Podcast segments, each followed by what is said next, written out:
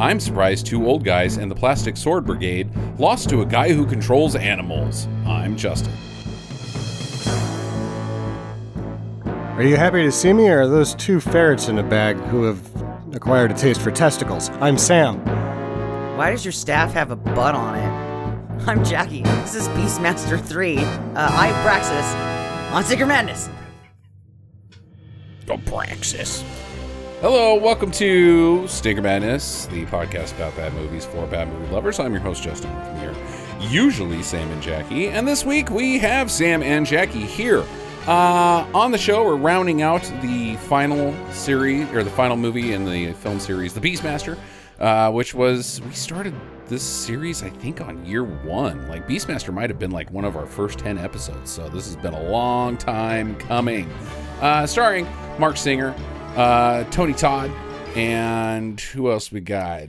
Sandra Hess, Casper Van fucking Dien. Yeah, that's what I was going to say. And the villain guy, he's somebody. Was he? The bad guy from Tron? Oh, yeah. David Warner. Right, yeah. He's the bad guy from a lot of shit. Yeah. Currently streaming on Tubi TV with ads, so if you're going to watch it, that's where your options are, unless you own a copy of it, which I would be very surprised. Sam, let's go to you. First, we want to mention that the version on Tubi TV is a 4x3, so I'm guessing, based off of that, this was a direct-to-video. Go.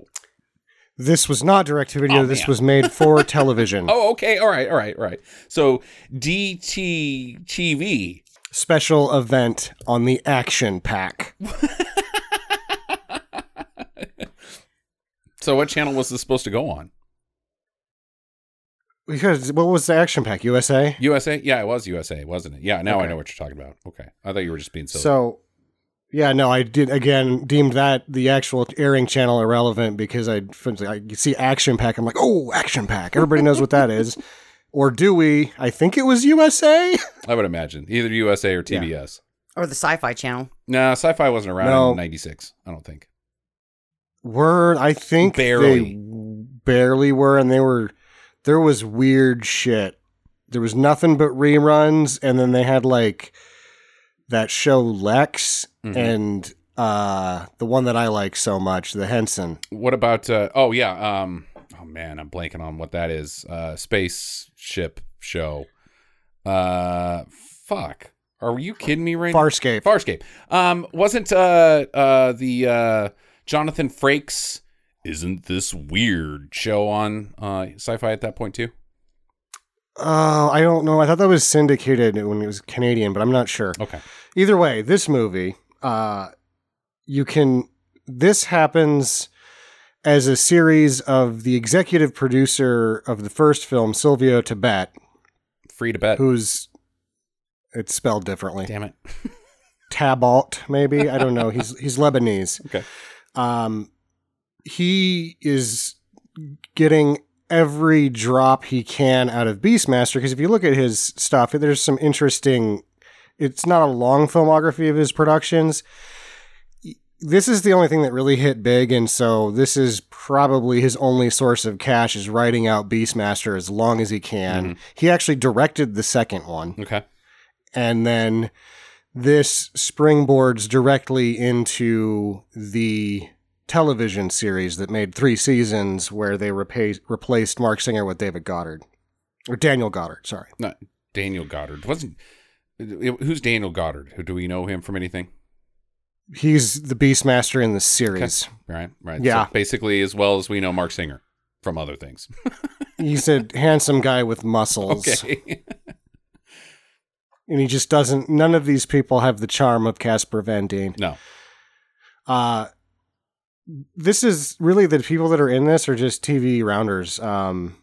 I think it's Jan Hammer and not Jan Hammer, but the music's the guy that did the Miami Vice theme song. Okay. Gabriel Beaumont, she did multiple episodes of TNG and Hill Street Blues, but she's done like an episode of about every damn show. Mm-hmm. David Weiss wrote mostly animated stuff. Like, he was tasked with the first 5 episodes of Teenage Mutant Ninja Turtles, so he's a little bit of a big deal in animated writing anyway. And it was the Stu Siegel Productions who did Silk Stockings and Renegade. So that's, again, why I'm like, this action pack was USA, right? Yeah. Yeah, Silk Stockings was definitely USA, so. And so it was Renegade. And what have we seen the lion in? Not the other Beastmasters, because they kept killing those ones. There wasn't even a lion in the other Beastmasters. It was always a tiger. Well, and it was a panther. The first one was supposed to be a panther, but it was a dead tiger. A doomed, an assassinated tiger. And then Seth, Tony Todd, that's the same character as John Amos, and he was probably just like, fuck right off. But I'm so busy. I'm John Amos. I'm so busy. He's above this. Is he? Yeah. I would say Tony Todd's above this. He's bees. He's not above anything. So I looked up, because I knew the new Candyman came out just recently, and everybody was like, oh my God, Candyman. Why? Who asked for Candyman? I don't know, but maybe it's good. I don't know. I didn't check it out. I feel like if you're Jordan Peele, that's like just low-laying fruit. Like, really, all I have to do is make this better than the original, and anyone that's actually seen it is still scratching their head. Jordan Peele was associated with the new Candyman? I thought he directed it. Okay, well, there you go. I don't know. I'm not sure. So, this is an episode where we don't have answers. No, that's you. So every episode. So I'm like, okay, so what? I know Tony Todd's in the new Candyman, yada, yada, yada. What else is he up to? He is a machine. That guy works in 2019, and this is as far back. No, 2018, that's as far back as I went. He did 7 films in 2018. In 2019, 7 films. In 2020, during a fucking global pandemic, 5. Only 5. Only 5. What a lazy fuck. Yeah, he is. That's what I'm saying. Like, what the fuck is John Amos doing? He's not doing 7 films. 14 films in 2 years. You know, he's still, Nick Cage doesn't even have those numbers. He's still writing the Stargrove. John Amos wasn't in Stargrove, Jackie. That's stupid slick hair Amos. Oh. Tori Amos. Tori Amos? David Allen Amos? What the fuck? I thought that was John Amos.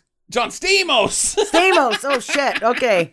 God. Okay. I'm totally lost then. I'm talking about the wrong fucking person. Yeah. John Amos is the Golden Arcs, not the Golden Arches McDowell's. Right. Yeah. So, yeah, I think it's a cheap replacement for a Tony Todd and, like, John Amos sitting at home being like, why the fuck didn't they call me? There's also a point where in 96 John Amos was no longer a young man, right, and he was a physically formidable presence in the first film, and I doubt that he would have been that in this film. Yeah, he threw a man. Speaking of old presences, though, Mark Singer was fucking 48 when they filmed this. He's old. Mark Singer was 48, looks pretty good. Casper Van Dien, this is the year before Starship Troopers, and he's pretty small. Like, I'm wondering if he got some top tips from the singer on how to get the pumps going. Yeah, he was a little slender man. He also walks around with his mouth open a lot in this film, Mark Singer. Yeah, wow. And when he gets eagle vision, or bird vision, it's like he's taking a shit. Yeah, he just checks out. It's like, what? Like, he just looks like he's so fucking high, and then there's a spot on the wall that he's just transfixed on. Like, I'm a mouth breather now. Yeah. The lion's a goddamn mouth breather, too. I also noticed that if you think that CVD forgot to bring his pecs and abs, Mark Singer forgot to bring his eyebrows. That guy has no eyebrows. He didn't bring his eyebrows, and some of his hair was leaving. Goodbye. I've got to go on vacation from your head. But, you know, for a guy who's almost 50 at this point, right? Like, he looks fucking amazing. Yeah, he's still, I wouldn't say shredded, but I would not be envious to have his physique. Dude, if you looked like that, I would actually exercise. I would get off my fat ass and exercise. Well, the curse of America. You start exercising. No, you start it. I know. I'm like, tell you what, you set the standard pretty high, and then I'll start. I'll try to catch up. Okay. We get all hot and have the hot sex. You know what? Cheeseburgers and fat people sex works good enough. Screw it. It all ends the same. Me in tears. All right. Anything else we want to address here? Sandra Hess?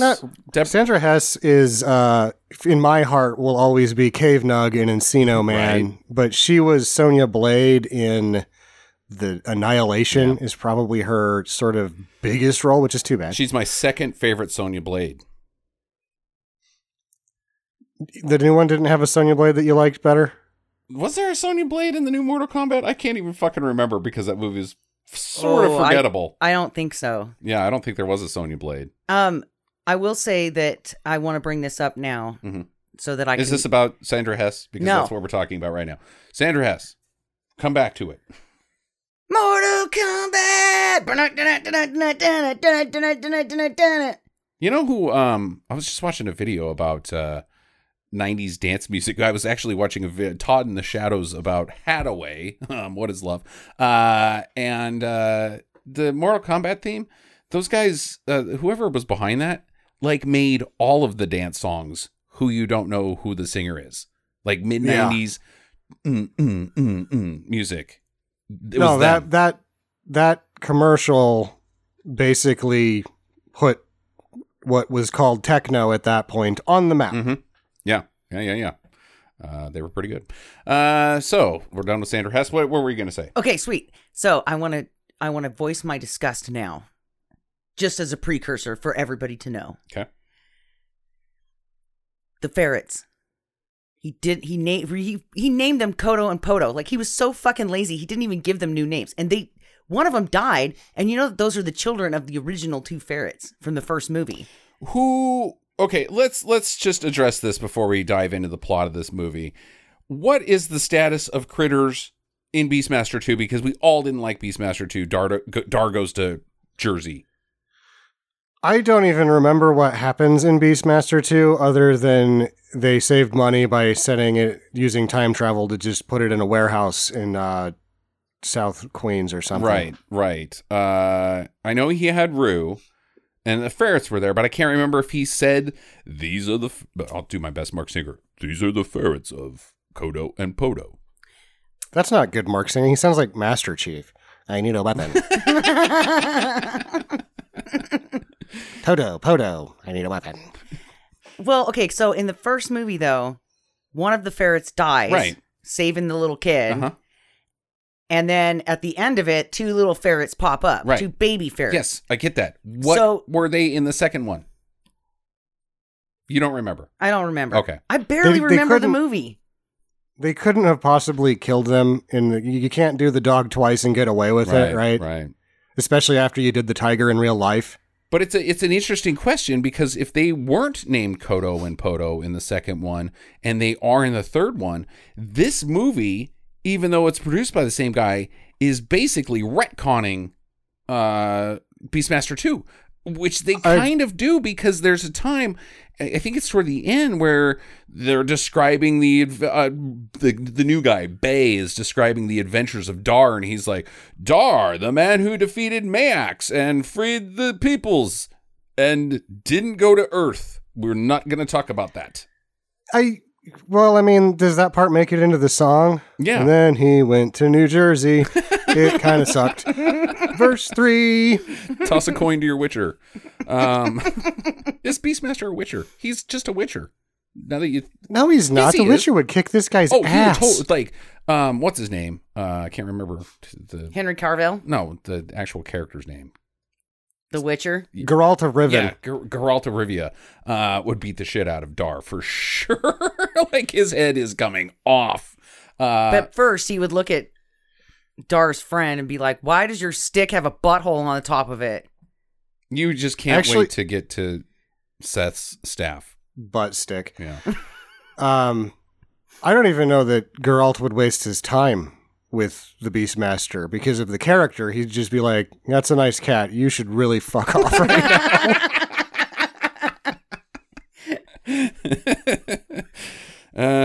Good old Geralt. All right. So he's not a witcher. He's a douche. He's a doucher. He's like a crappy Tarzan. He's kind of a crappy Tarzan. And you notice that none of the other animals want to hang out with him. He's just got the same four animals, I guess, if you count both ferrets. There's even a line here where there's a snake in his boot, and he is like, I can't deal with snakes. Like, you're the fuck. Are snakes not beasts? Yes, they are. But nope. I don't do snakes. Why can't you be friends with all of the beasts, Beastmaster? Because snakes are sneaky. It's not even that he's a Beastmaster, really. He's like Beast Pal. Beast Buddy. Yeah, Beast Buddy. Because he doesn't command the beasts. He's not their master. These beasts tell him to fuck off twice in the movie. I know, and I love that part. Darsh sucks. Okay, let's dive into it. God damn it, this movie sucks so bad. I mean, it starts on a jump cut. Before the credits even can roll, it starts on a hard transition from outside to old guys. Like, who are these fucking old guys? Well, one we learn is Aegon. Yes, this was written before Game of Thrones, so... Aegon. Interesting. And basically it's just, hey, we're old. What are we up to?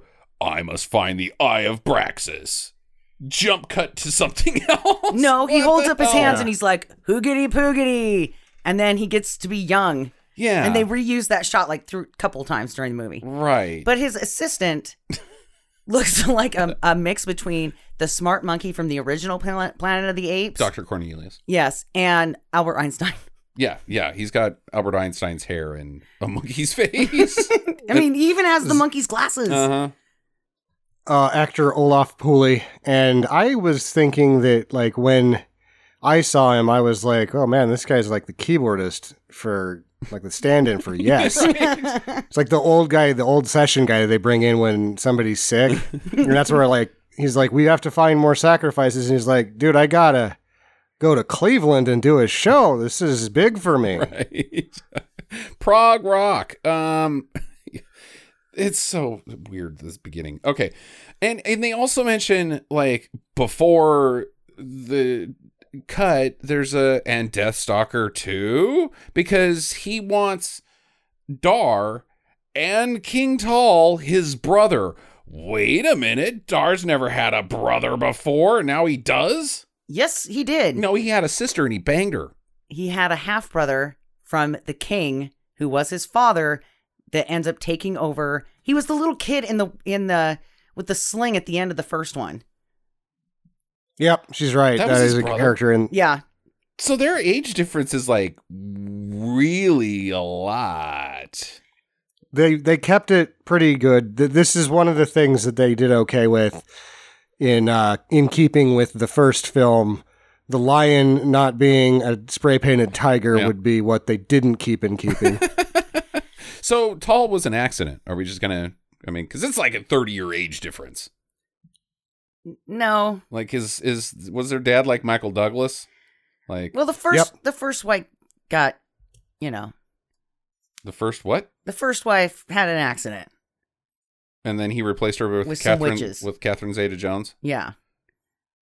And yeah, wasn't Dar born from a cow or some shit? Yes. And they pay homage to that with the villagers that are cutting through the woods.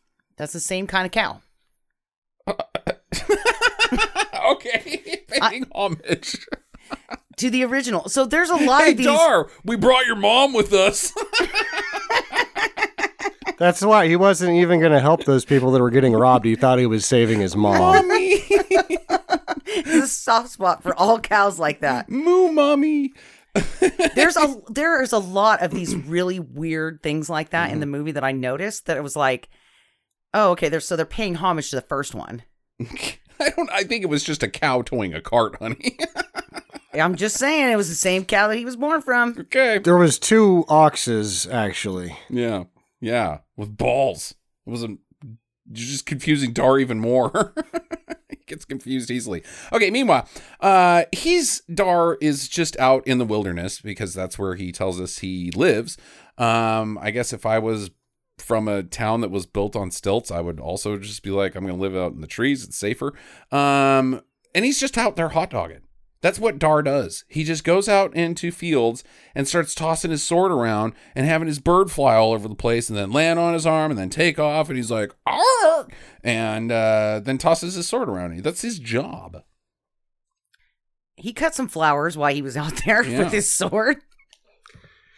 There's a little bit of strange business in this whole thing where periodically he just talks to someone who's like, I just have to live out in the wilderness and survive. Like, he's an outcast or something. I don't know what Dar does on a regular basis. Maybe he's a dirty hippie.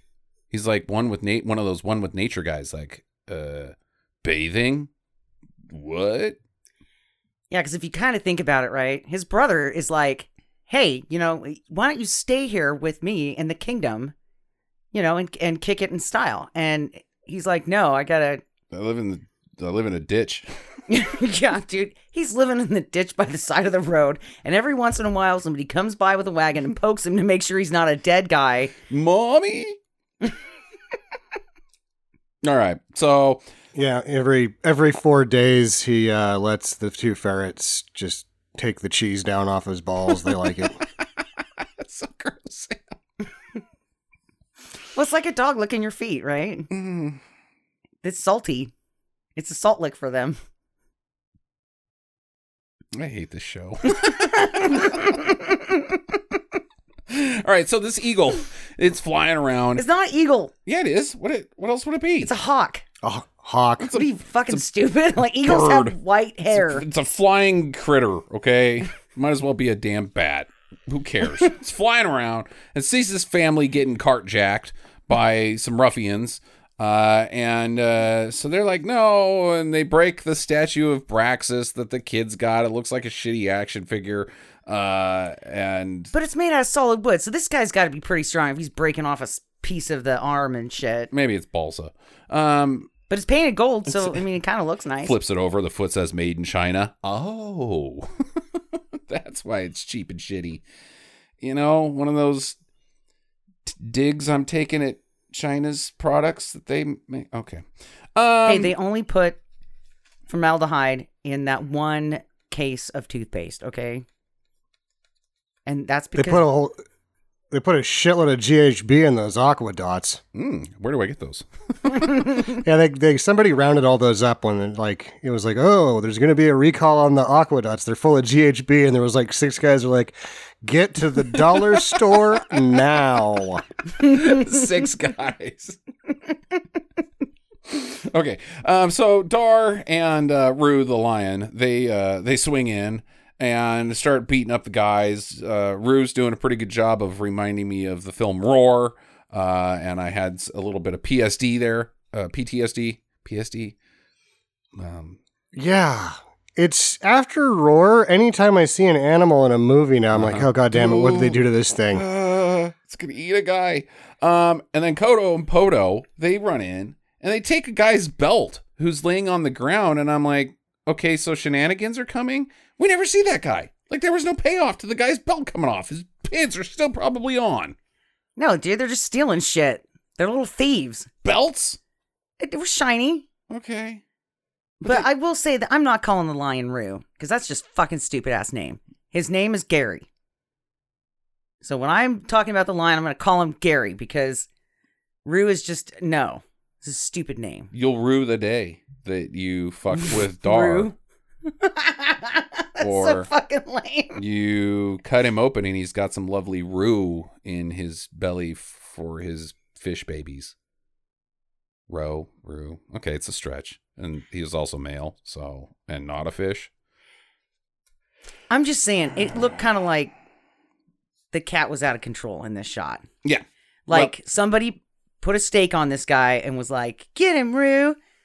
You don't actually have to do that. You just let lions out of cages and they jump on people and eat them. Because people are like steaks to lions. Oh. I like my steak rare. I wonder if they have like a lion thing, right? Where they're like, too thin, too stringy, you know. But they see like a fat guy and they're like yes! a lion buffet? Yeah, and they're like... But it's people? Yeah, it's people. And they're like, I like the fat ones. They really make my coat shiny. I don't think there's such a thing as lion buffets. That's just called nature. That's just called living out in the wild. The world is the lion's buffet. Okay, so we have not moved very far in this plot. They learn, or he leads the... Yeah, he's going to take them to where they want to go, mm-hmm. but we can't forget that this is our first glimpse of Patrick Kilpatrick as the bad guy, who's not really a bad guy, sort of, and barely in the movie. The lead thief? Yeah. What do we know Patrick Kilpatrick from other than his insane name? Being a bad guy in about every goddamn thing that's ever been on TV. Yeah. Mm. Okay. He was in the X-Files for a while, wasn't he? He was a recurring. No, he was on TNG a few times, and I think he went on to be a CSIer. Okay. I don't know about that either. Okay. But if you try to reverse his name, it's still Patrick Kilpatrick. Like, that's not reversing his name. It would actually be Kurtchaplik. Saying it backwards would be what you're talking about. I would be like jumbling it where for Ryan Fitzpatrick fits Ryan. You can't do it. It's Patrick Kilpatrick, Kilpatrick, Kilpatrick. Mulroney. McDermott. Okay.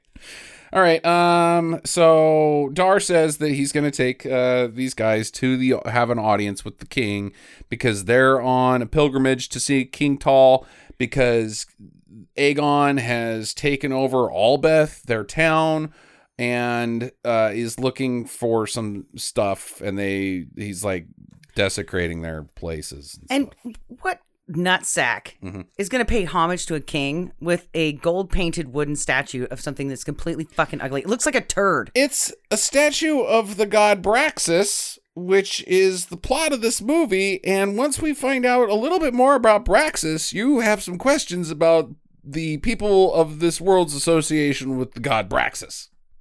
Yeah, you wonder, like, oh, we are the poor people of the stronghold of the devil monster. Okay, wait, what? So they get to Tal's town. It sucks. He's the king. Where's your king crown? Nothing. Or where's your crown, king? Nothing. They are on the move. What? Yes, they are doing a royal subjects wide sweep. Mm. It's like a royal tour. Okay. Where he goes around and he's like, hey, give me some shit while I sit here in this tent. And then he goes to the next place and he's like, I'm the king. Bring me some shit. I'm also a crappy Egyptian god, by the way. Yeah, well, he's... Okay. Yeah, he's dressed like... You gotta be, if you're... What is the king's name? Tal. If you're Tal, you're like, okay, these tributes really, really suck, Seth. Can we just nix the tribute thing? Mm-hmm. Like they just keep bringing crap that we can't do anything with. Also tributes. Fuck you. If you're the type of king that's like, yes, come see me, but you must pay tribute to me with crap. Our town is on fire and this evil guy wants to resurrect the demon god. Yes, but where's my stuff? Where's my stuff? Give me my stuff first. Hookers do not pay for themselves. And they even say that. Tal is like, oh, I'm the good King Tal. Your tribute sucks. Get out of here. And then Dar comes from behind and is like, well, how about if I'm their tribute? Okay, do it for me, Sam. How about if I'm their tribute? And then a ferret crawls out of his pants. And they're like, Dar, yeah. Also, Seth is there.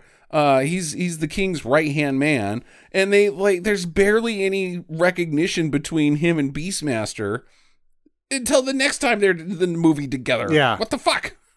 But also, Casper Van Dien has some pretty wild bleach blonde long hair here. Man, he looks terrible. And I want him to be like, Dar, let's shred the gnar. Right? Let's drop on in and get paid. He doesn't. They are both, what is it? Mark Singer's idiom, his casual California lifestyle. Yeah. I mean, they're beach bums. CVD really is a great cast here. Oh, you couldn't do any better. I don't know, like, when's the time that you go, oh, CVD, that's a bad cast here? Because even if it was like, wow, this isn't the character at all, you're like, yay, Casper's here. Yeah, sure, I like to see him, but wow, like, CVD and Mark Singer, they're, like, the same guy. But one's cooler. CVD does not have the muscles, though, that... oh, he eventually does. Singer has in this movie. Well, yeah, he eventually does. That's why they had to give him that Egyptian neck thing to cover up his wussiness. Well, they were going to have him beef up a little bit, you know, do some of that Chris Hemsworth exercising, but then they were like, oh, if we do that, he's going to weigh too much for Sandra Hess to pick him up later. You got to go on a diet. A lady's gonna pick you up, CVD. That's gonna be your future. Yes, your Starship Troopering and all that. But in this movie, you get picked up like a little baby. All right, so the family tells them all this bad stuff, and Dar's like, "Oh my gosh, well that sounds crappy. I'm gonna go over here now." And Tal is like, well, hey, wait, before you leave, let me give you something. This talisman that splits in half that our father gave us. You remember Cowfucker? Yeah, he gave us this before he died, and I just kind of been hanging out with it and being like, I kind of like it. I think I might just keep it and not tell my brother. But now I'm getting bored with it, so I'm going to crack it in half and give half to you. Oh, and by the way, do you remember what Dad said about you? That you were a freak? Yeah, cow baby. And that he hated you. Mm-hmm. Told you to go live in the wilderness. Yeah. And he banished you again. Yeah. Yeah. It's because you came out of a cow's vagina. They slit the cow open, stupid. Well, it's still a C-section. I mean, you know. So he was going to come out of a cow's vagina. Their dad was like a bad wizard, right? No, he was a king and he was a butthole. And he was a bad guy, though. Yeah. So he's like, oh, our dad gave us this. It's like, it's definitely not evil. Yeah, right? Okay. Yeah, he was a fucking asshole king. And this then is all we have to remember him by. Blind guy that's like, well, you will follow me. And he's like, you freak, and get the fuck out of here. Mm-hmm. And then, you know, the 10 people that are now part of his kingdom out in the middle of rock country are all like, dude, we are not fucking attacking this town with 10 fucking people. Screw yourself, you old fart. Then they pushed him down a well because they were like, he can't see. They're like, follow my voice. And then he just walked off the cliff. Everybody is a dick in Dar's world. So it's like, watch this. And he just sticks his dick out and trips him. What do you watch where you're going, old man? Jackie would have thrived in Dar's world. His name is Dar. His name is fucking Dar. Hey, Dar, can you do math? What is math, wizard? I'm not a wizard. All right. So that night, some raiders, well, actually, they're not raiders. They're the Crimson Guard of Aegon. They attack and they burn the village. And they kill his mother and his father. And Dar sees the glow from a ways away. He's like, hey, the fire's still burning bright. Go check it out, Eagle. And it's not goddamn Eagle. Falcon, whatever. Hawk, pigeon, sparrow. Just call it a bird. Get turned into a pigeon later. Yeah. And so he sees it, and he's like, oh, hey, this sucks. So Dar comes back, and he's like, oh, man, the village is all burned down, and here's the family that I rescued earlier, and his dad is dead. Oh, wait, he's not? Like, he does the whole, like, lift up his arm thing, and it falls to the ground, and she's like, he almost died. No, he's a fucking X-Man.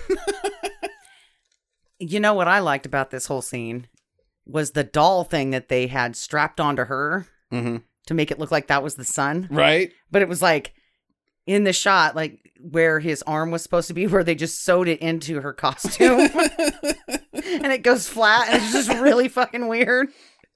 What's with the Beastmaster series and fake kids? Did you notice when they're sacking the camp with their fire arrows that all of the warriors had their like their clothes and battle garb out on like mannequins outside their tents? Yeah. And they were all the first thing. What were you doing that for? You just got burned up. I didn't get, like... Whose skeleton is that? Like, they didn't ride down. They didn't, like, ha-ha, and start chopping heads off or anything like that. They just shot fire arrows at nothing. Those were marshmallows, gentlemen. Honey, they're not. So that's how they do it in films, is there's a little burn pack on the end of arrows so that they continuously burn, so that they can keep the cameras rolling without being like, cut, all right, light the fucking arrows again. It's just like a torch pack. It's compacted wood. Very similar to how they would do it if they were actually trying to burn something down. But that too, yeah. Except for this is future tech, not Dar's World. This is composite stuff. It's like the stuff you put in your fireplace that burns for a long time. Pellets? No, like those big logs. Can we talk about the bow and arrow? Oh yeah, their arrows or their bows are sweet. Bitchin' bow I've ever seen in my life. The skull. I don't even know what the skull is from. It could be a large rat. But it's a rat ceratops. Uh huh. Because it's like a giant rat that has horns. It's fucking awesome, right? Yeah, these are a good prop. Like, I don't know why they don't do this in film more often, like in Sword and Sandals movies where you got bow guys. You know, I wonder, because some of the other stuff is kind of passable, too, that they've done this with the intent of setting up into a series. So if some of the better props were like, we're going to use this for the series. But I didn't watch the series because I couldn't be troubled. I've never been a huge fan of the Beastmasters, really. Sure. I'm sure the show's not good. Okay, so they're like, the king has been kidnapped by the Crimson Guard and he's being taken to Albeth or whatever. And so Dar is like, I'll go find him. Good thing there's a camel here. I'll steal it. Dar, God damn it, Dar, you suck. He steals their camel. He does. Well, what fucking bad guy steals a king when all they want is the fucking necklace? Well, yeah, just kill the king and take the fucking necklace. Yeah, like, why are you taking him back with you? God damn it, you don't need him. Yeah, just fucking kill him. You do. It turns out you do actually need him because they have to torture him for information later, but they didn't know that at the time. Yeah, dude, just take it and push him over. It's kind of he's high anyway. You know he's high. The king? Oh, yeah, dude, with that haircut, yeah. That guy's smoking the doge. I was going to drop in later and get pitted. All right, so Dar's on a camel. As he's riding along, he's tracking him, supposedly. The Crimson Guard, they stop him. And then they shoot arrows at the ground, and they're like, halt. And then the camel bucks the Beastmaster off of him. Yeah. The Master of Beasts is injured during a camel incident. Yeah, and God, you know, damn it. For somebody who's supposed to be the beast's pal, this camel's like, oh no, go fuck yourself, I'm out of here. Dude, I am not getting shot for you. That camel the whole time is like, this guy actually thinks he controls animals. This guy's a fucking idiot. The camel's like, when he's peeing next, I'm going to spit on him. Yeah. Okay, so then Seth appears out of nowhere, and him and the animals beat up these Crimson Guard guys, and they chase him off. Well, and he pretends to be like this old man, but it's like nobody's going to believe that because your staff has a bent over the top of it butthole guy. So at the top of his staff is a person that's bent over a barrel, essentially. He's climbing down the staff, Jackie. No. Yes. He's getting ready to take it up the bumhole. I understand that his butt is very up in the air from his perch upon the top of his staff, and it's a real bad, whatever you would call that, ornament. It's fucking distracting as hell. Yeah, I keep waiting for him to Gaddafi somebody with that. It's a walking stick, a really big one. It's like a quarter staff that he put a golden butt on top of. All right, so they're following these guys, but then the guys stop and they set this fog machine trap that blows ass. This is great. This sums up how fucking stupid Dar is. Because he sees it and he's like, what's that? Actually, I'll do it in Dar's voice. What's that? And then Seth's like, don't touch it, stupid. And he goes over. And he's like, don't touch it, stupid. It's a trap for idiots. What if I touch it? Don't touch it, stupid. And then he opens it and fog comes out. And it's like, wow, that's the best thing that could have happened here. Right. How about a bomb? Or I thought it was going to be like knockout gas. And I was waiting for them poison to like... That kills them. Like, he did the worst job here. He opens the fog trap for doofuses. Right. It, like, could have been labeled fog trap for doofuses, and he still would have opened it. I am compelled. I thought it was great, though, when he tried to close it back up. Yeah. And then that he couldn't. And then so it was just like, I don't know. And you know, who makes a fucking fog trap? Right. Like, obviously there's a dullard on the other side of this fog trap going, yep, I could put poison in here, knockout gas. Yeah. Nope, fog trap. Dar's the type of person that would pay $75 for a fake vaccine card when the vaccine itself is completely free, and then buy horse dewormer and take that to cure their fucking symptoms of COVID. Dar's a fucking idiot. Dar would get into some strange van for a free mammogram, not even knowing that he couldn't get one to begin with. When the soldiers are riding off, they're like, put this here, it'll keep them from finding us. And I'm like, how the fuck? And what they needed to do out loud is say, don't worry, we're dealing with Dar here. Yeah, exactly. He'll open this up. Okay. They should just open it up on their... Oh, good lord. Right. And here's the deal. Where the fuck is the camel? The camel bucked him off, and he's like... I know, but what is he doing now? Do you just go back to the village? I assume so. He's like, that was a dumb adventure. I'll go back to my burned-out hut. I bet the camel has a nice time. Like, he goes back to being a camel. They seem to be very, like, ornery asshole critters anyway. Yeah. All right, we got to move on, guys. So Aegon, he takes the half of the talisman and locks up Tal. He's like, I've got it. I've got everything I need. Take away the prisoner who I want dead for some. Okay. But let's. Yeah, but they didn't bother to take it off of him until he was back at the palace. Right. In the meantime, he could have hid that up his butthole. Mm. And they would not have found it. And they would have been like, where's the amulet? He doesn't know that that's what they want, honey. So why would he start shoving things up his ass? Because that's what happens when you go to the enemy side. You have to start saving your belongings. My car keys. You don't want people to take your shit. Like, I take off my wedding rings and shove them up my butt. Okay. Because I wouldn't want the enemy to get my wedding rings. I hope you never have to go through that. Yeah, me too. Because especially with as much as I poop, because I'm going to be shoving those babies up there a couple of times a day. All right. And it's probably going to scratch me. We really got to keep this plot moving, honey. Meanwhile, Seth and Dar, they're lost in the fog. And but Dar's like, here, Eagle, go look up there. And it does. And so it kind of leads them out a little bit. And they run into Sandra Hess. Her character's name is Shada. And she's got a bunch of dudes with her, and the dudes are like, die! But then the Rue attacks, and Dar does his thing, and Seth does a little bit of it himself, and they chase those guys off. And she's like, oh, thanks, I had those guys 4 weeks. It took me to find those guys. And they're like, why do you need armed men to guard you? And she's like, what? She's just out walking around. I mean, later we find out that she's trying to find specifically the amulet that he has on him, and those are the mercenaries that she's employed to help her, but they're all shitty. Which makes no sense. In this scene, she's just like, it took me forever to find those guys. And then he knocks her, she like pushes him down.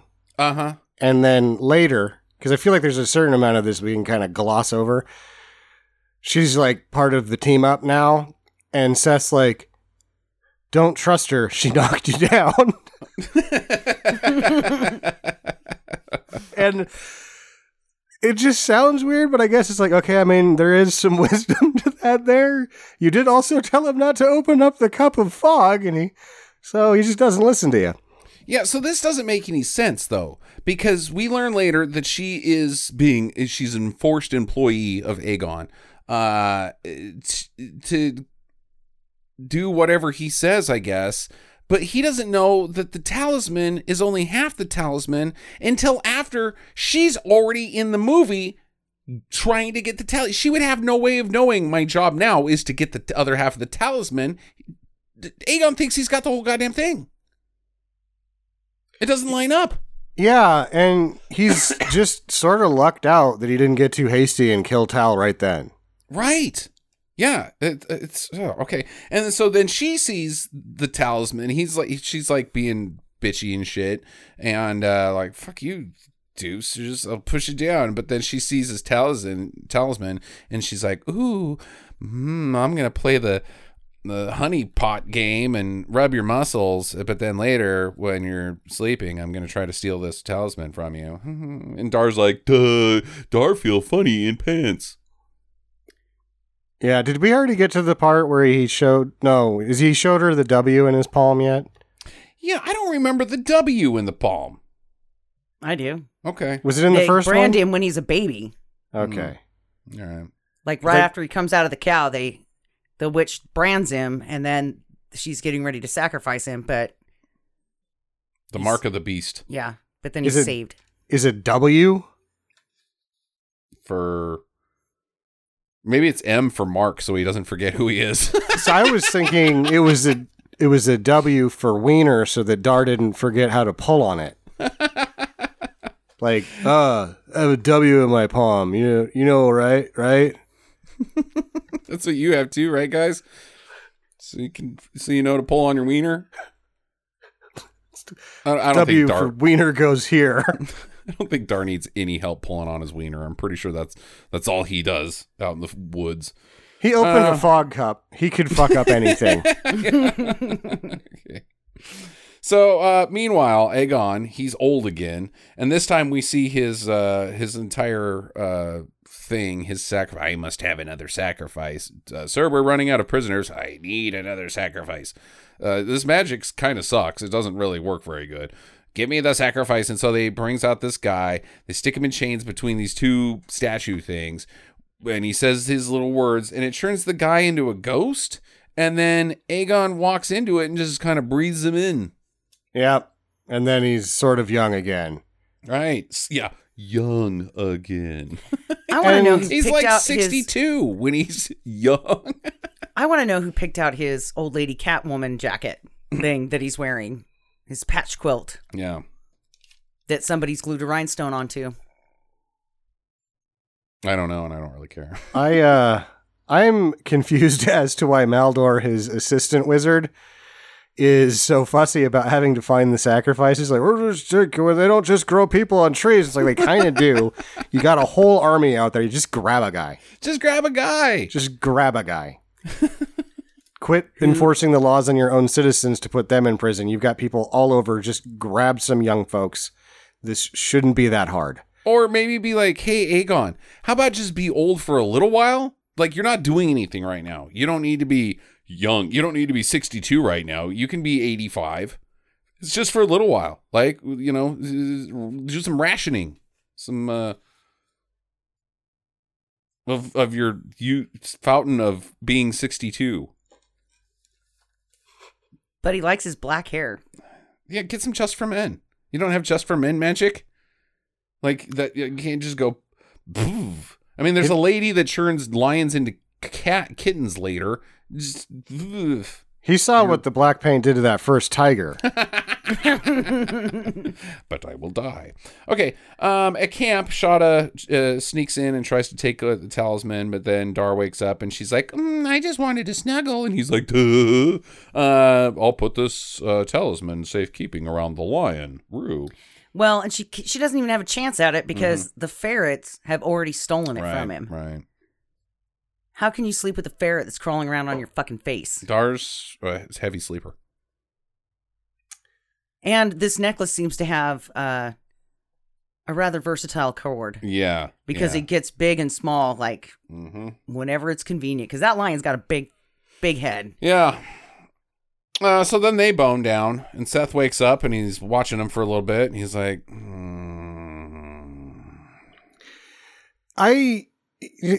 Again, you just can't, it's immeasurable how stupid Dar is, because he's like, the ferret's got it. I think you're trying to steal it, whatever, let's do it. Let's do it. Duh. Then Aegon puts Tal in the Shroud of Agony. I found this particularly hilarious because Maldor's like, oh no, the Shroud of Agony takes forever. It's so boring. And they wander off and you're like, huh. And then like a lot of other things happen before the Shroud of Agony comes back into the movie and you're like, whoa, the Shroud of Agony does take forever. Can't we just tickle him, sir? He'll tell us everything. Or maybe like hard torture. Maybe like one of those... teeth puller outers, like get the wrenches. No, the Shroud of Agony. That'll do it. Oh, I hate the Shroud of Agony. All right, so morning comes. There's a fork in the road, and Shada's like, "You go that way. I'm going this way." And Seth is like, "I'm pretty sure that's not the right way." Dar's like, "But she pretty. Let's go." And that the boys run right into a tribe of savages. Yeah, I'm not gonna lie. From this point until the end. It's pretty dry. Yeah. The movie is. The middle section sucks. Yeah. It's mostly them just getting captured over and over again. Yeah. And it's like, dude, come on. We all know you're a ding dong at this point, mm-hmm. right? But why is there a tribe of white guys painted white just hanging out like on this walking path? Like, all right, somebody's going to come along today. Because she sent them there. Shada did. It's a trap. Oh, is that what she was doing when yeah. They thought she ran away when they woke up? Yeah. She was setting up the savage trap? Yeah, exactly. Oh, okay. Yeah. See, I just thought this was like random. And then she comes along, she's like, hey, everybody, I know she got this cat in the cage. I'll just take what I want off of him. Why wouldn't they stab the shit out of her? Yeah. She clearly is part of... Because she's a hot lady. Yeah. I didn't see any other ladies in this tribe. True. I don't know. Either way, so she gets the talisman and she steals his sword, but then Dar and Seth get free because these savages are blind as fucking shit. Hey, what are those ferrets doing chewing on those ropes? I don't know. Don't care. Another homage moment here because the ferrets chew ropes in the first movie. Yeah, that's true. They don't make it through the ropes here. What ends up happening? Did they make it through one and then he like kicks the guy or something? Yeah, kicks him in the face. Mm-hmm.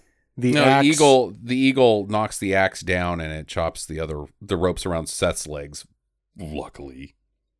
But then they're free and their hands should be tied up still. Yeah. Well, those stakes didn't look like they were that far into the ground. You probably could just pull your hands up. True.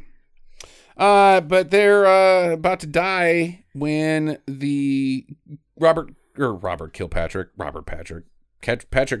comes out of nowhere and stabs one, and he's like, hey. I owed you for saving my life earlier. Really? Because the last time you saw me, you vowed vengeance. Weird change in attitude. And well, this part's a little so like Kilpatrick, he's fine because he's like, I know that I said I was going to kill you, mm-hmm. but I hate these mudcake savages more than I hate you. See, I'm more of a racist than I am a vengeance man. Yeah. Like, it's more... I really like being a racist more than I'll vow vengeance to anybody, but any time that I can be a racist. Yeah, I will do it. And see ya. And then he's like, next time I might have to kill ya. And then they're really far apart. And Dar's getting in the boat and he's like, next time I'll leave. You're like, what? Blam, blam. Well, yeah, I would like to report a murder. Why don't you just turn and go, no, you won't. Stupid. Dar, you suck. Should have said that. Should have said to his face, I'll just leave. That would have got him. God damn it, Dar. All right, so the boys take this canoe. And they chase off the guys that are holding the lion captive, and so the Rue's free, and then they catch up to Shada, and they grab the talisman back, and they tie her up. How can you breeze over how he sets the lion free when he just runs at people, and he's like, ah! like a crazy person, and they just all fucking take off. That's true. He didn't do anything. He just ran at them and like, Rah! And then the lion's like, oh, what the fuck? God damn it. I hate when he pulls this one. It's so embarrassing. Yeah. And I didn't even get to eat anybody yet. The get help. He's like, let's do the get help. Seth's like, no, I'm not going to do the get help. Do the run and scream at them like a maniac thing. He calls that the number 23. All right. So the boys finally reach Albeth, and Shada she runs away because, oh God, these guys, seriously, they're just jabberjawing. And she's like, do, runs down the hill straight into a cobra. And Dar's like, oh, don't move. I'll charm it with my Crocodile Dundee moves. Sort of. He's like, sweet snake, sweet. He's basically like, icky snake, icky snake, icky snake. Yeah. And once again, paying homage to the original movie by saving the woman from, well, it was the panther in the first one, but his best friend.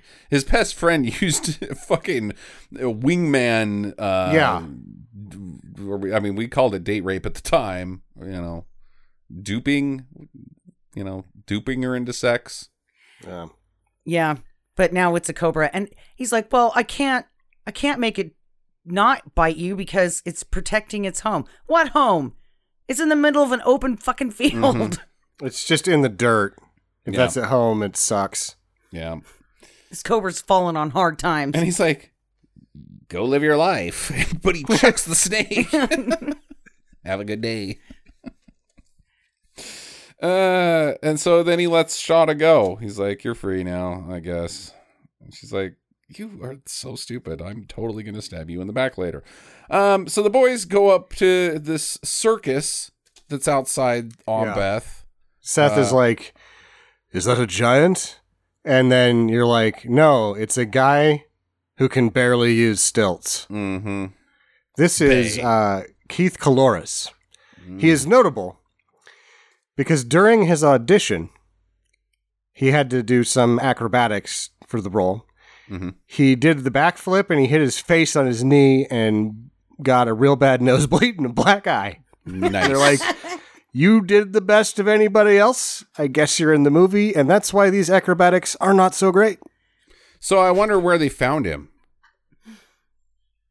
In the line that he was standing in for the casting of acrobats.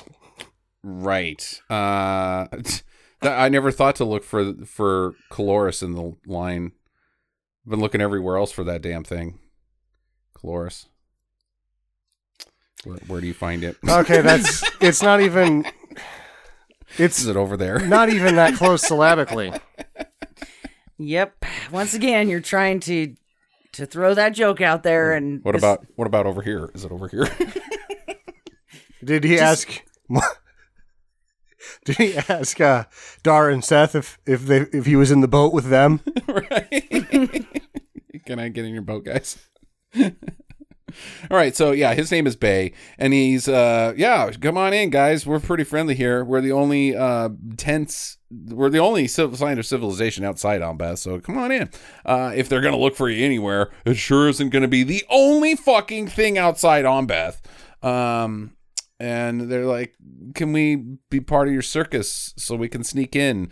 And he asks, we gotta ask the boss lady. That's Madame Mystico. And but Seth knows her. They've had intimate relations.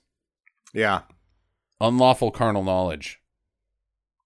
He's like, I can't go in there. I used to hit that. Gotta go. She's a witch. And Dar's too stupid. He's like, no, just go talk. No, go talk to her. No, it's fine. He's like, dude, bro, it is not fine. She turned me into a newt. You got better. She said a rat. He said a rabbit. Yeah, she turned him into a rabbit. So they've got some relationship problems to work out. With which is basically just XX. So they go straight to the shagging. Yep. What does Dar do during this time where they shag in that tent? He's just outside flipping his sword around, and that's where Bay finds him. And Bay's like, "Hey, bro, I've heard about you. There's songs about you and stuff. Toss a coin to your Witcher, and he's a fucking fanboy. I want to be with you. I want to be near you. Mm-hmm. Yeah, he's like the crazy fan that ends up shooting you in the end. I like the way you smell. Can I smell your hair, Dar? Why do your ferrets smell so funny? What? Because they've been rolling around on his balls. Oh, right. Yeah, okay. Why do they smell so funny? Have you ever smelled a ferret or been into someone's house who has a ferret? They're smelly. Yeah, they're smelly creatures. Sure, cute, though. Yeah, so Bay's being pretty weird. But Shada, she gets picked up by the Crimson Guard and taken to into Ombeth as well, so we know where she's at. Morgana, we find out that's who Madame Mystico's actual name is, Morgana. I don't know why she was ever. Yeah. And this is Leslie Ann Down, British model who provided the Earth with about 40 years of hotness. Okay. All right. I would have gone for Sarah Douglas in this role myself, but, maybe she's hanging out with John Amos going, what the fuck? Sarah Douglas was busy having sex with a statue in Conan 2. I see. So she turns all the critters into harmless ones. Turns the lion into a little tabby house cat. The eagle into pigeon, and what did she turn the ferrets into? Mice. Okay, all right. Because mice aren't also as cunning as ferrets. That makes no sense. Just leave the ferrets in the bag. Right. They are actually moderately useful. Yeah. Versus everyone else in their animal-human party. Okay. And guards come in and they grab Dar and take him to Albeth. And she's like, don't worry. It's all part of the plan. That's how we wanted to get him and the creatures in there, Seth. And Seth just sits there. I guess he's still like in the afterglow of getting screwed so hard. It's like, doesn't even do anything. He looks genuinely sad. Like, what am I going to do here? One, I'm afraid of you because you can turn me into an animal. But two, this is really breaking my heart. And then she's like, this is going to work. And he's like, okay, when are they coming back? She's like, probably a couple hours. And he's like, that's just enough time to bone you down again. Right. Did you notice that she said after the guards leave, she's like, oh, man, the world's going to be so boring without them. Like, that was her. Like, is her plan to get rid of... No, she says that the world would be boring without them. Oh. Not that she's going to eradicate. She obviously isn't going to be the person that eradicates mankind. She just jumped on the first dong she saw. I was confused. Okay. So, in Albeth, Dar is strung up over a chasm with one of those elaborate death traps that will eventually escape from. Like, just push him into the chasm of doom. Nope. So, he's really smart. He sees that if you struggle, it'll cut the rope faster. So, he just really starts struggling. Right. Fortunately, what's-her-face shows up. Shada. And in the shot, the rope is cut, and she jumps. And it's supposed to be one of those where you jump, and you, like, tackle him hard enough that you both make it onto the other side. They dropped straight down. He was going to be fine. Yeah, right. Not to mention that he's too big to fit in that crack anyway. So his legs would have been dangling, and then eventually the rope would have worked its way over his shoulders and he would have been like, okay. Hey, Dar, just stand up. Dum-dum. There was a lot of ways that he could have fallen and probably been okay. Like, this was not this is not perilous. So they meet up with Morgana outside Seth and Bay, and she restores the critters back to who they are, and then they split up. They're going to go free King Tal and take care of the talisman in two groups. And then Team Seth is attacked immediately. And this movie starts getting pretty hot and fast right here. It's really hard to kind of keep up with what's going on, but the action is quite terrible. But awesome at the same time because it's so bad and cheesy. It's really right there with the rest of TV sword and sandal action here. Like these are Hercules quality sword fights. Yeah. Well, Bay, like even Bay takes on two guys and he uses his acrobat skills he does a backflip front kick? No, he does a flip up, which is what you do when you get knocked over. Like, he distracts him. He's like, I fell down. And they're like, that guy fell down. And he's like, I'm up. And he double punches him. And he's also got rhythmic gymnastic ribbons on his shoulders. He does. That's his battle garb, is he looks like the handles of a child's bicycle. And you wonder why Dar doesn't want him hanging around. Oh, I think Dar does. But we'll get back to that. So Aegon has reformed the Eye of Braxis. This is great because he can't figure it out. He's right? Like, it doesn't work. And his Maldor's like, here, let me see it.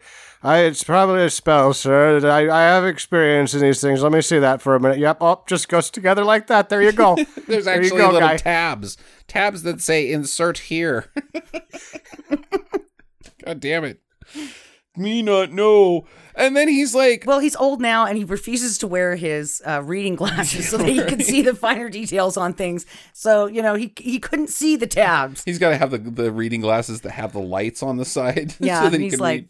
I'm not putting those on. They make me look old.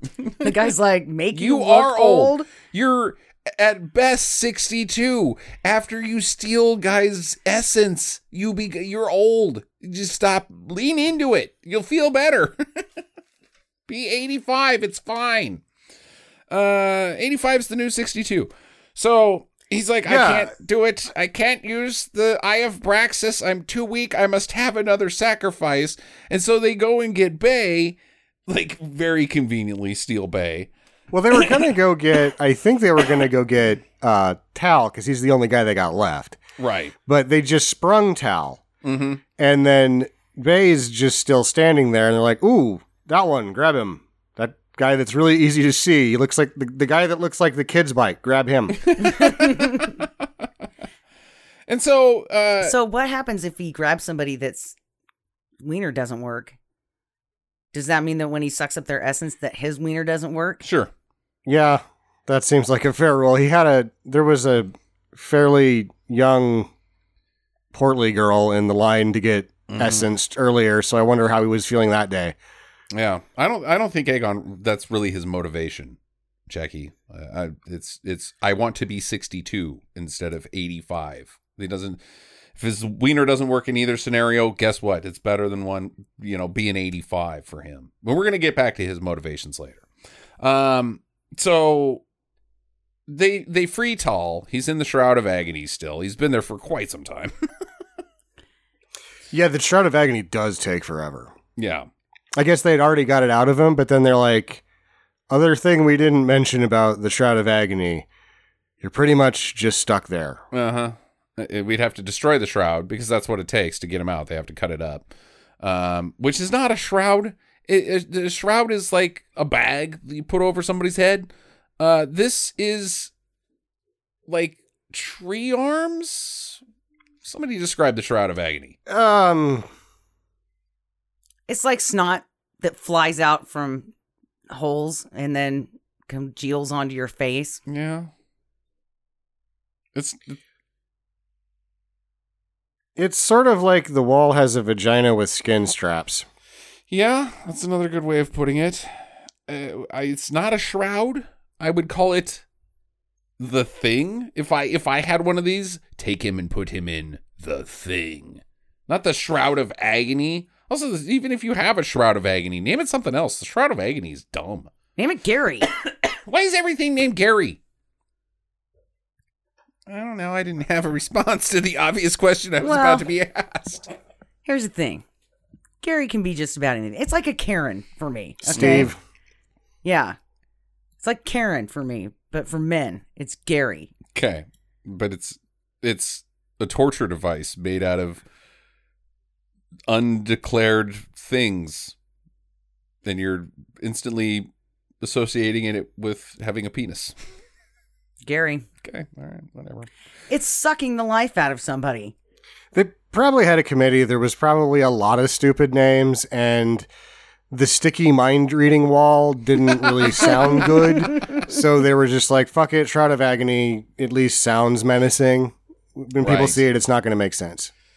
Okay, so back to Dar. He wants to leave. He's like, I got Tal. Let's get him out of here. We're leaving. And everybody else is like, but what about the talisman? Don't care. Got my bro. Leaving. And the animals are like, we're not going anywhere, master of beasts. And a mutiny. Yep.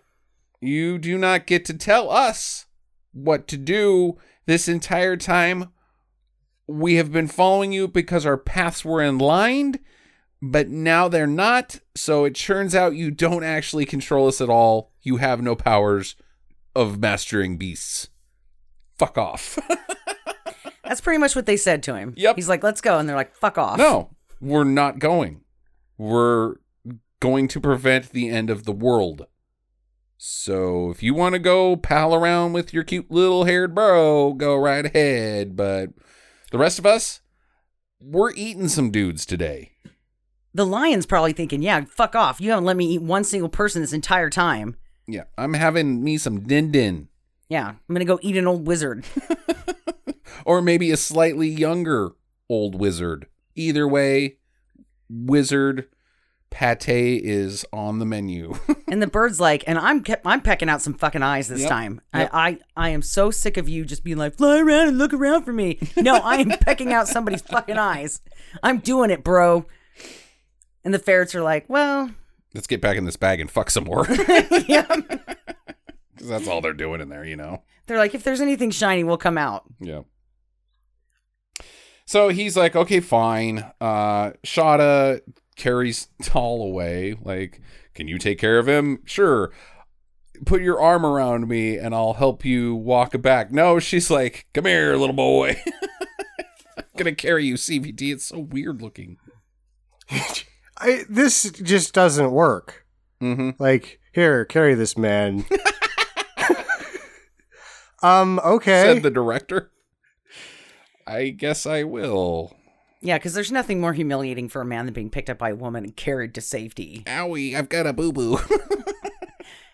Yeah, it's like, he's fine.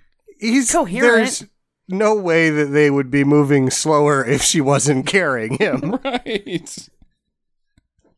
My back. All right. So, Dar makes it into Aegon's, where the tomb area, the tomb of Braxis area, and he's forced to surrender because the bird gets put in a magic cage, and then there's two bow guys that are gonna shoot everybody, and so he's like, "Don't do it, Rue. We'll just see what happens."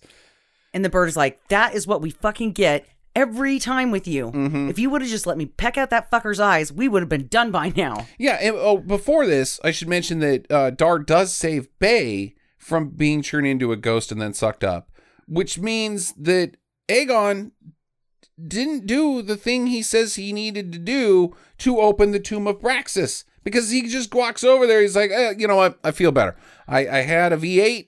I don't need to suck another guy's soul today. I can open up the tomb of Braxis.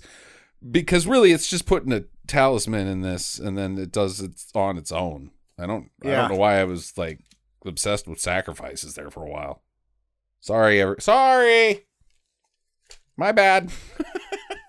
I sucked your soul out. But he's doing all of this so that he can be eternally 62. Right. They have that store at the mall, Forever 62. Forever 62. Bunch of Newsweeks in there. Forever 62. Yeah, so he opens up the tomb of Braxis. And Braxis. It doesn't even fucking open. Yeah, right? It's just a smoke bomb from out. Yeah.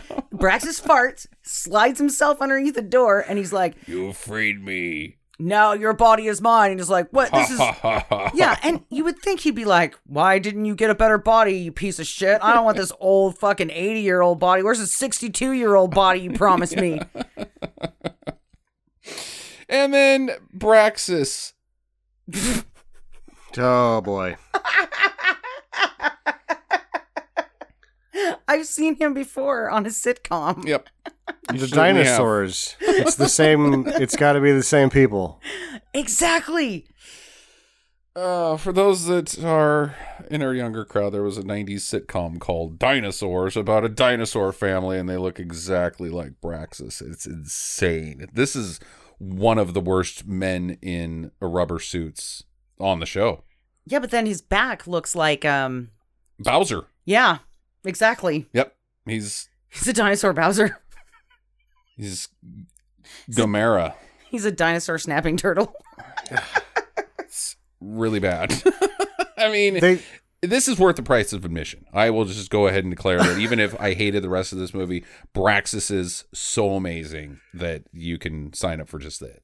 Yeah, it's too bad that he doesn't get to, like, berserker run around and, like, bonk things. Right. There is the guy inside of it, like, cannot see shit. No. Because in the first shot where he tries to grab the eye of Braxis, he misses by about 6 inches. And then it just cuts to another shot of it in his hand. And you're like, oh, boy.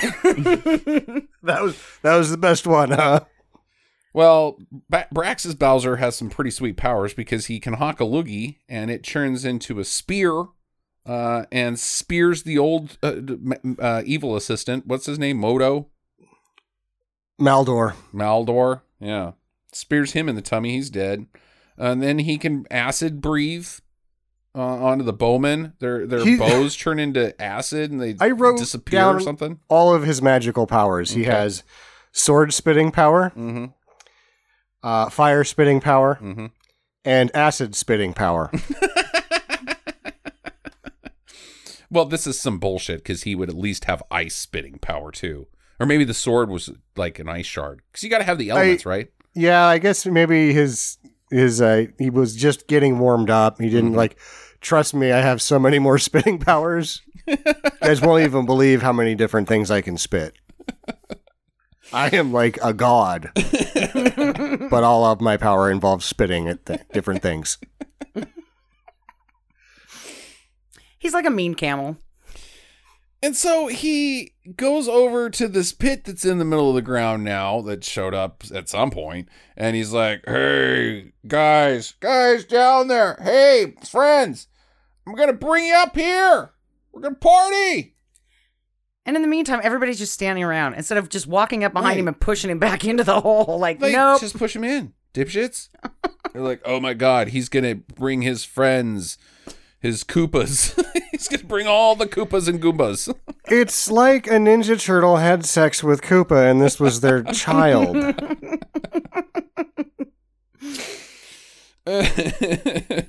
Well, at least he's not bringing the Hammer Brothers because damn, those guys are hard to get past. Okay, so the ferrets, they drop a fucking chandelier on him. Oh. Yeah. Hey, stop that. That's basically what he does, too. He's like, you little fuckers. Yeah, he just falls. Oh, shit. Falls over. Ow. Uh-huh. He's, I'm landed on my back and I can't get up. Somebody roll me over. And Dard steals the eye, the third eye, actual eye of Braxis talisman that was embedded into his head. And he's like, shit, now I can't see.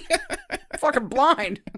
Yeah, he can still see, but he can't spit. He has lost his spitting power because he sees the ferrets and he's like, oh no, I can't spit different things now. I'm powerless against this band of animals and men. And so Darce... yeah, go ahead. Also, what is the doofus's name with the ribbons on his shoulder? Bay. During this sequence, Bay falls down and becomes trapped underneath his ribbons.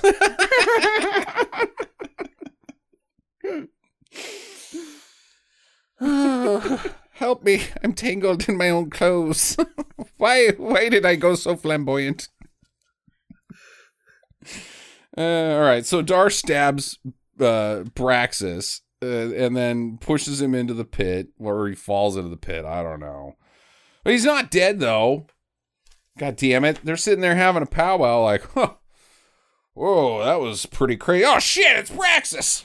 And he comes out of not the pit, but then they push him back in, and it's the pit again. It's like, none of it makes any sense. No. Well, and then we have to pay homage to the original movie where he pokes the eye of Braxis out. Yeah, that's true. Like he did the witch's eye in the first movie that was in The Ring. Yeah, he stabs the eye, and then blue soap comes out of Braxis's forehead. Maybe that's somebody saw this and like, Tide Pods. Numbers. But he's still not dead. He's down at the bottom of the pit and it turned into his green smoke again. He's like, someday I will get my revenge on you, Dar. Unless there's an opportunity for me to be racist, because I will always take the racism. Yeah, I kind of, when they're fighting him and he keeps coming back, wanted it to just be like, wow, you guys can't beat him. And then Patrick Kilpatrick shows up and kills him and is like, you're such a fucking dick, Dar. Fuck off. That would have been sweet. Okay, so the movie's over, right? Nope. Back at Morgana's tent, she gives this potion to Tal and he's like, oh man, is that cherry? Is that Robitussin? I feel better. And she's pulling off the bottle too. Like, yeah. A little nip for me, a little nip for you. Let's go Tussin tripping. Robo tripping, sorry. Tussin tripping. Shows how much I know about having fun. Right. And so then Tal's like, all right, well, I'm going to make some real bad decisions now that I'm filled with Robitussin. Seth, you're fired. Mm-hmm.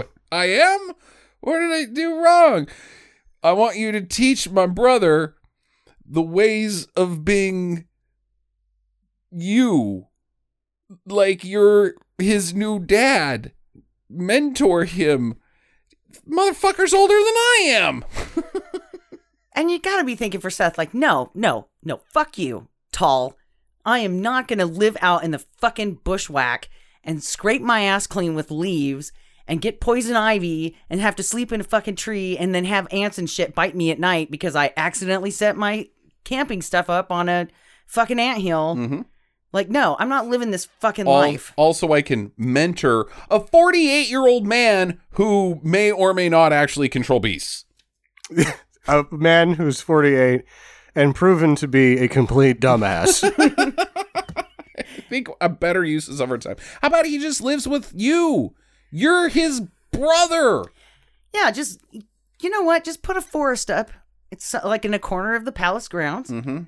And, you know, just give him a fidget spinner. He'll be there for days. Yeah. And when you need him, you know, you just go out there and ding the bell and he comes. Boo time. Like Pavlov's dog. Yeah. Time to fight.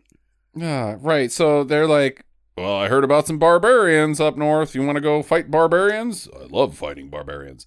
And the animals tell Dar, we're not going unless Bay goes too. Bay. And that's when... Boy, Bay. Dar's like, all right, it's time to live like a cop and die like a man. Hop on this horse with me. Instead of taking one of the jackasses that are standing right behind them. Right. Like, nope. There's donkeys right there. You could have your own mule, but no, you two horses only. Dar, you couldn't talk a third one into coming. Dar, we will not go unless Bay goes, for Bay is your one true love. He's his Bay. He's his Bay.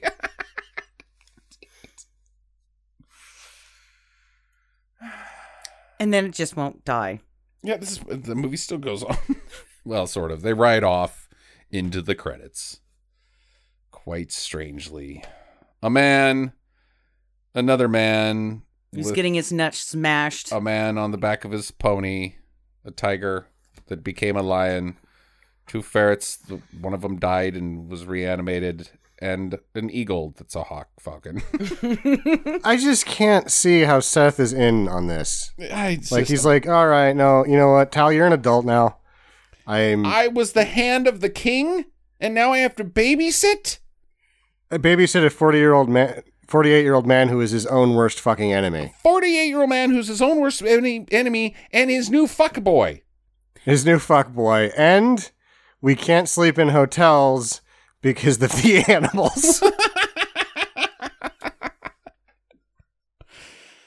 I mean, I think Tyrion Lannister got it better. I would have told him to fuck off and gone off with the crazy ex-girlfriend. Your odds are so much better. Right. Shada's going to take over Albeth. She's like, I'm going to stick around and help these people. All right. You know what? King and queen. Boom. Done. No, Morgana. Or Morgana. Yeah, what? Just go with her. Either option, all options are better than Dar and his Bay. Unbelievable. Yeah. All right, question time, and I've got a veritable cornucopia of them. Okay. I really only have one. Okay. Mine, well, we'll stagger these a little bit. What does Rue eat? People. He can't. He's not allowed to.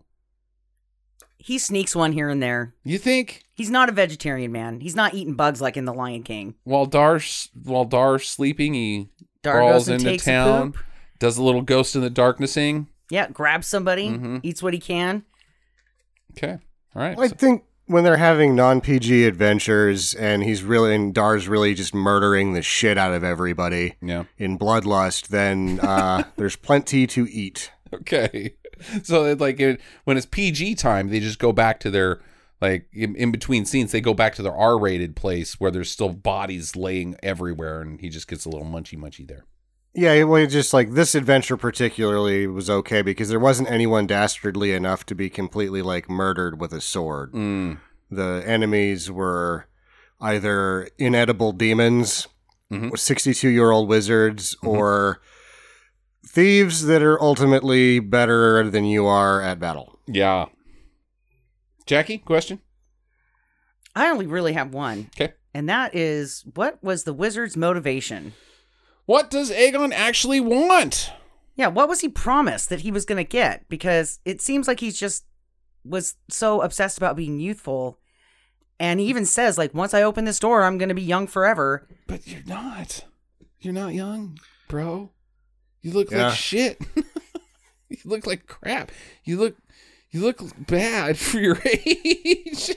You're the weird old guy on the cruises that has the polyester suit that's trying to dance with all the ladies, and they humor you because you're an old man. Yeah. How's Florida, young guy? Boca del Vista. The way that this sort of works, I feel like he's actually just been using the device wrong, and that he should have found a really, Bay. Found one of him. A fuckboy. And then done the opposite where he puts his essence into that young body and then takes over his... Because that's what the lizard man kind of does that to him, but he turns into a lizard man all the way too. It doesn't... And because that happens with this Misty shit, I feel like there's other options here and he's just been doing it wrong. Yeah, so he's just a moron. It's not that he wants to take over the... Does he want to take over the world or anything like that? Unclear. He also has to be a moron because he's defeated by a moron. Right. He's thwarted by Dar, so he can't be all that sharp. Yeah. Well, and his professor friend. That is the professor. Okay, so the assistant. Mildew. I love how he was still propped up against the table with a spear through him. Right. At the end, and throughout the battle scene, you just see this guy just dead body in it. But, what's he getting out of the deal? Right. He's helping this bastard. Is he a fuckboy? And he's like, when I'm young, I'm going to have to get a new assistant. But, sir, I'm standing right here. That's fine. I got a couple keyboard tours I can go on. And also, I don't like you all that much. You couldn't figure out how to put that thing together. You're an idiot.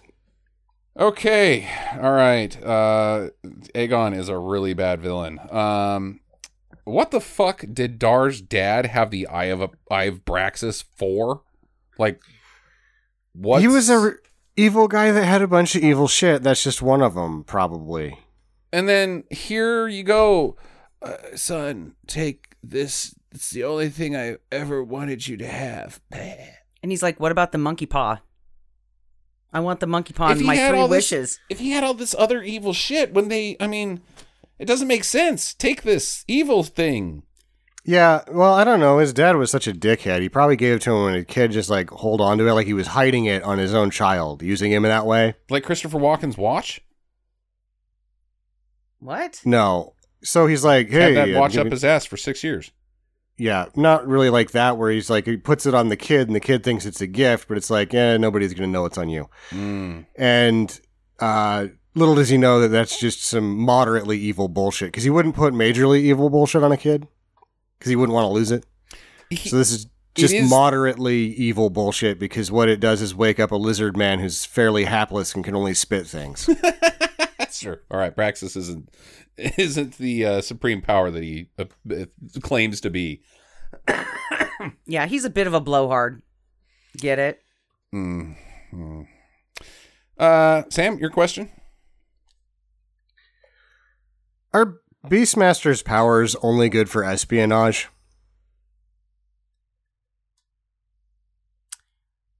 How so? Like, if in the fantasy world, say, mm-hmm. he has the ferret steal, mm-hmm. the bird can see, he's got reconnaissance, theft, and then personal protection. Mm-hmm. That is the end of his sort of what he gets. So those are three things that really would lean heavily towards espionage. Okay, so let's say that instead of Earth, Dar was transported into the world of Middle-earth.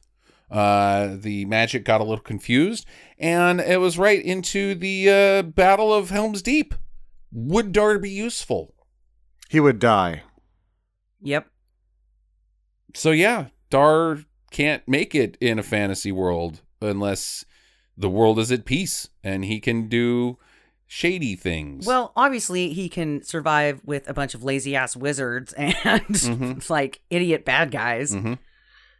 But in like if Dar was in Middle Earth, he wouldn't be in battles. That would just be the thing. It'd be like one of those guys that the wizards would go to and be like, "What do you know?" Because he's, you know, spying, and then they'd probably have to pay him money. Yeah, and then he would try to pull his Beastmaster shit on Gandalf's eagles, and they would be like, no, this guy. No, fuck off, Dar. We're eagles that talk to wizards, not doofuses. He's like, but my hawk got shot down. I need a replacement. I don't care. You're an idiot.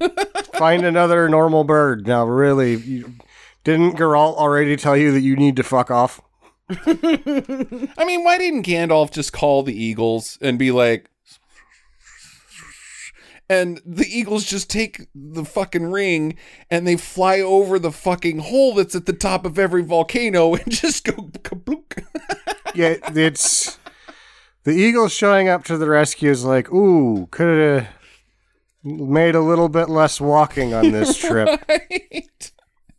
I mean, we've got Delta, United Birdline. Okay, they talk in the book, right? I think so. Yeah. Okay. Does Tal know that his brother and sister screwed? Like, is he comfortable with? Where is the sister? What the fuck happens to Tanya Roberts? I guess you can't bang your sister forever. Yeah. The 80s only came once when you could get away with. Yeah, they don't even talk about her. Like, mm-mm. She's not even a blip. Like, they're like, oh, sister fucker. No. We're going to blame it on her. Mm-hmm. And we're going to execute her as a witch. Ooh, yeah, probably. Yep. And that's why they don't talk about it. Yep. We don't talk about her anymore.